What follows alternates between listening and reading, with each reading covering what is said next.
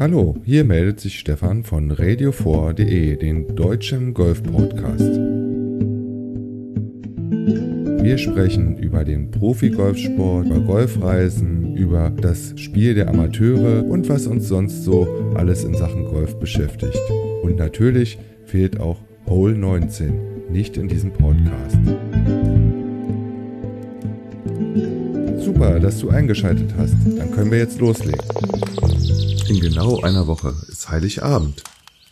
Und da lohnt es sich doch mal, einfach ganz weit zurückzuschauen. Wir schreiben das Jahr 2011. Das Jahr, wo ich das erste Mal einen Golfschläger in die Hand genommen habe und zum Jahreswechsel die Wallgang gegründet wurde.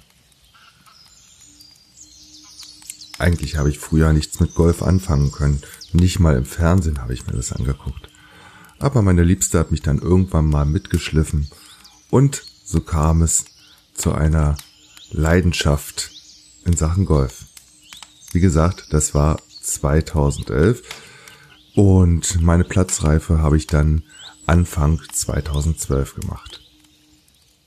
Und äh, im Jahreswechsel 2011, 2012 beschlossen dann sechs bekloppte Golfer, die Wahlgänge zu gründen. Und ähm, wer gerne mal auf den Beiträgen in dem Blog, den ich damals geführt habe, stöbern will, der muss einfach mal auf www.wallgang.wordpress.com schauen. Dort findet er alles, was zwischen 2011 und 2016 in Sachen Golf passiert ist. Den Blog habe ich ja weitergeführt, jetzt aber unter der Domain golfsport.news, also seit letztem Jahr. Aber kommen wir zurück in das Jahr 2012. Äh, auf der Silvesterparty haben wir, wie gesagt, beschlossen, dass wir unsere Erlebnisse in einem Blog verewigen, den der Wahlgang. Und so fing das Ganze dann an. Und im Frühjahr 2012 habe ich dann in Golf in Wall meine Platzreife gemacht. Ende März 2012 hatte ich dann meinen ersten eigenen Schlägersatz, zumindest was die Eisen betraf. Als Linkshänder und wenn man dann auch noch ein bisschen größer ist und wie der Verkäufer dann auch meinte, Wurstfinger hat, ist es gar nicht so einfach, einen passenden Schlägersatz zu kaufen.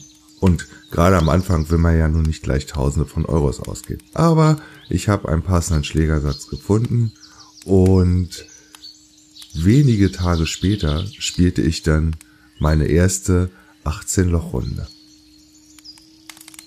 Und wir Golfer sind ja auch reisewillig. Also zog es uns schon im April zum Gardasee. Dort spielten wir in Torre de Menaco und landeten im Cardelio Olivi Golfclub.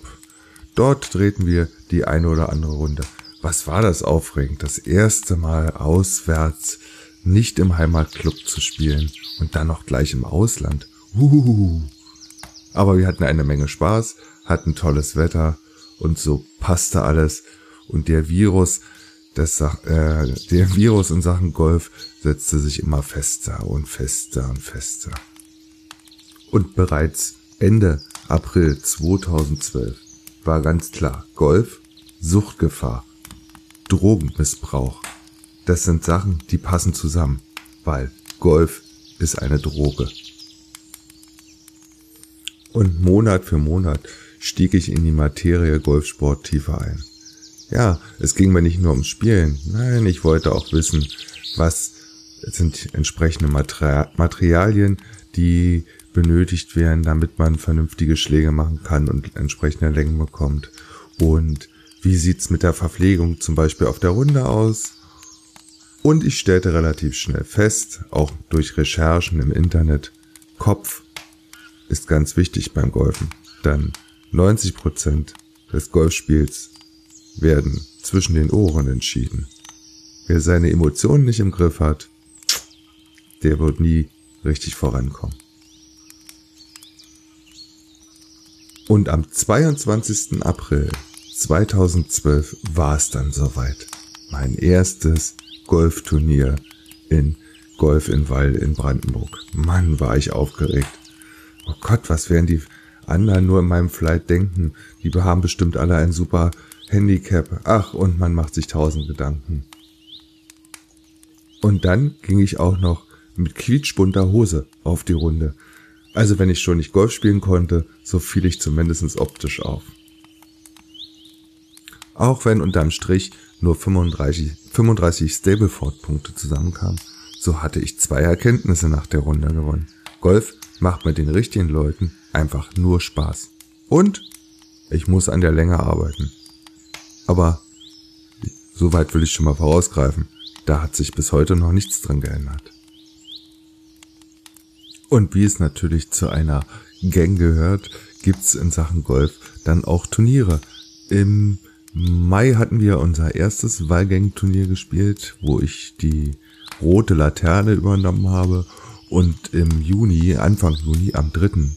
Juni 2012, spielten wir dann unser zweites internes Turnier in Golf in Wall. Einzigster Wermutstropfen bei diesem Turnier war, es fand im Dauerregen statt. Und darüber freuten sich die anderen nicht. Ich freute mich umso mehr, denn bei diesem Turnier schaffte ich es auf neun Löchern auf 19 Stableford-Punkte. Na hallo, das fängt ja gut an. Dieser verregnete Tag ging in die Geschichte ein. Ich gewann die Nettowertung und dann auch noch die Wertung Nearest to the Pin, die wir, nachdem wir uns mit einem Bierchen oder Kaffee gestärkt haben, danach auf dem Familyplatz an der Eins ausspielten. Und ein paar Wochen später stand schon wieder eine Golfreise auf dem Programm. Nach Winterberg und Schmalenberg im Hochsauerland ging es. Gemeinsam mit Martina spielte ich da wunderschöne Runden und meistens hatten wir auch tolles Wetter. Wie das ja bei Golfern so üblich ist, hat man ja immer irgendwie Ziele. Und ich fing ja 2012 mit Handicap 54 an und im Mitte August 2012 spielte ich dann unter anderem beim Aldiana Beginner Cup in Golfenwall mit. Der fand auf dem Fontaneplatz statt und dort schraubte ich mein Handicap nach einigen Turnieren auf minus 41 runter. Ach, ist man stolz. Und jetzt muss nur noch eine 3 vorne hin. Dann ist das Jahresziel erreicht. Aber schauen wir mal, ob ich das 2012 geschafft habe. Der nächste Versuch, das Handicap unter die 40 zu drücken, ging gründlich daneben. Ende August 2012, ich schaue mir gerade meine Scorekarte an, schaffte ich es auf einer 18-Loch-Runde auf insgesamt sage und schreibe 19 Nettopunkte. Auf den Frontline waren es 9 und auf den Backline waren es 10 Nettopunkte. Tja, da war wohl nicht viel zu gewinnen an dieser Runde. Aber der Spaß war trotzdem dabei. Also schauen wir mal, wie sich das Spiel von mir in den nächsten Monat so entwickelt hat. Aber bevor ich an meinem Handicap weiter schrauben konnte, kamen natürlich im September 2012 die Clubmeisterschaften. Ja, Natürlich habe ich bei den ersten Clubmeisterschaften nicht mitgespielt, aber es war schon eine tolle Atmosphäre, wie dann am Sonntag die letzten Flights von den Spielern und äh, Zuschauern auf den letzten Löchern begleitet wurden. Uh, Gänsehautatmosphäre. Das hat eine Menge Spaß gemacht, auch wenn man selbst die Golfschläger bei dieser Clubmeisterschaft noch nicht in die Hand genommen hat. Und Ende September stand dann schon wieder Vorfreude auf dem Programm. Denn die erste Flugreise mit Golfgepäck Richtung Spanien stand in den nächsten Wochen in den Terminkalendern. Es wurde mit Ute, Martina und Udo eine super tolle Golfwoche im Peraleja Golf und Hacienda Riquelme Golf. Denn dort in der Nähe von Murcia spielten wir fleißig bei Sonnenschein und in kurzen Hosen und Poloshirts Golf. Mann, konnten wir das gut haben.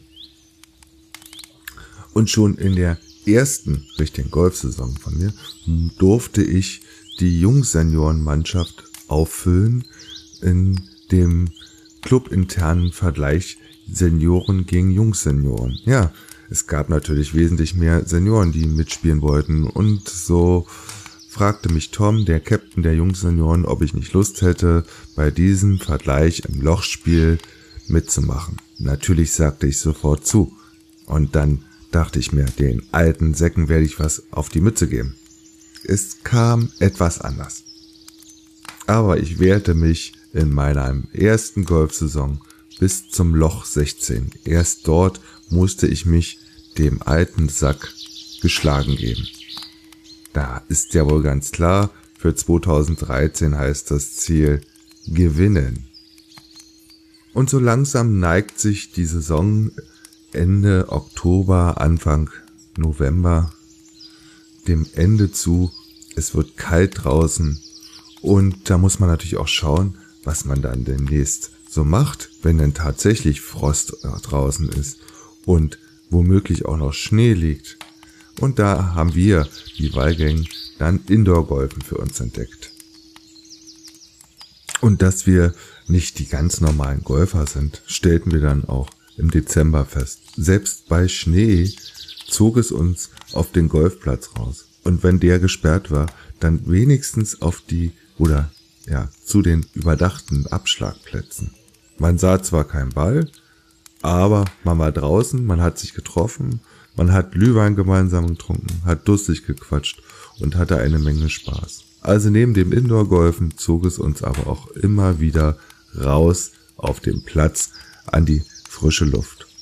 Und so beendeten wir glücklich und zufrieden das erste Jahr für mich und für die anderen das nächste Jahr und wie es dann weiterging ab 2013, das erzähle ich euch das nächste Mal. In diesem Sinne wünsche ich euch einen wunderschönen dritten Advent 2017 und wie gesagt, in ein paar Tagen geht es dann mit meinen Erlebnissen und den Erlebnissen der Weihgängen aus dem Jahr 2013 weiter. Ich hoffe, die Episode hat euch Spaß gemacht und wir hören uns das nächste Mal wieder auf radio4.de.